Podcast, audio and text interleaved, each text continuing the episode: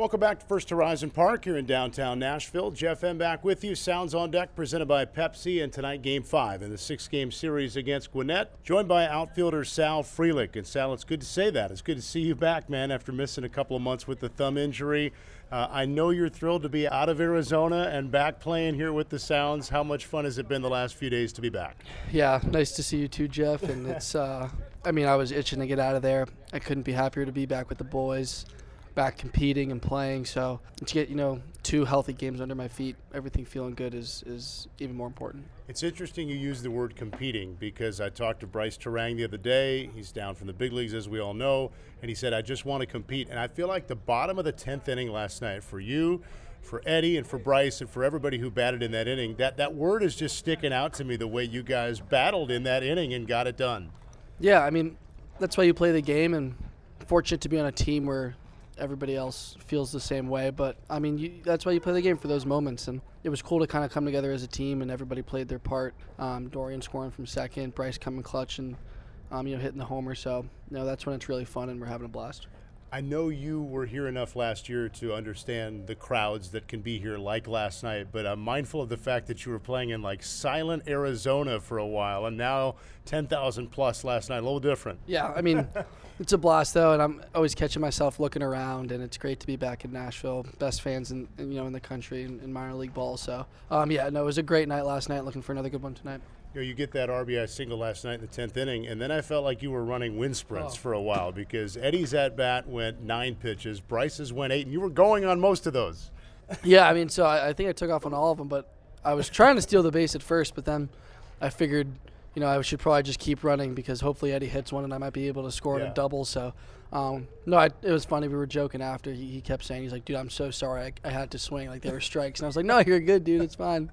But yeah, all fun. And then you steal the base, and it doesn't matter because Brice hits it out anyway. That's what I said. I told Brice, I said, you could have hit a single or something, like at least off the wall, so I could just run and score. So it was fun. I want to go back to April in Jacksonville. You had a three hit game that first game of the series, and it turned out you hurt your thumb that night. Describe what you felt, and were you surprised by the extent of the injury as things turned out? Yeah, I mean, I, I, I, heard it sliding into second in my first at bat that game um, and played the rest of the game. Like I, I didn't even think anything happened. Like maybe I thought I jammed my thumb a little bit, but didn't even second guess it. And um, next morning I woke up, it was kind of just really inflamed. Went to the doctor to get an X-ray, and X-ray came back fine, but he said the ligament was was damaged. And actually originally told me I was out for the season, so wow. I kind of had to you know, a little panic attack there, but kind of tried to stay calm until he got an MRI and imaging, and turned out that that wasn't the case. Um, but it was going to need surgery, so um, had a great doctor take care of me, and um, the Brewers do such a good job with all the rehab guys, so I was able to get in and out. From that Tuesday night that you heard it, how long before the surgery, and then what was the road back like? Yeah, it was crazy. I, I, I that Tuesday um, got hurt, flew to Milwaukee the next day, and then the day after that flew to Allentown, Pennsylvania, which is where I, I, ended up getting the surgery. But I got a second opinion from the surgeon there, and then got surgery the next day on Thursday. So it was like within four or five days I was under the knife, um, and it was it was tough. It was you know six to nine week recovery. Luckily I was back at seven.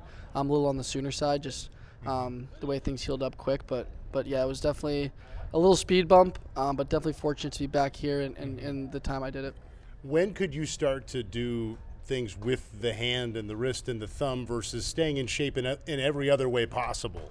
Yeah, and that was the thing about the injury is is kind of I felt frustrated because I felt so healthy that it was just my thumb, and I couldn't believe that just this little thumb injury yeah. was causing you know this long gap of me being out.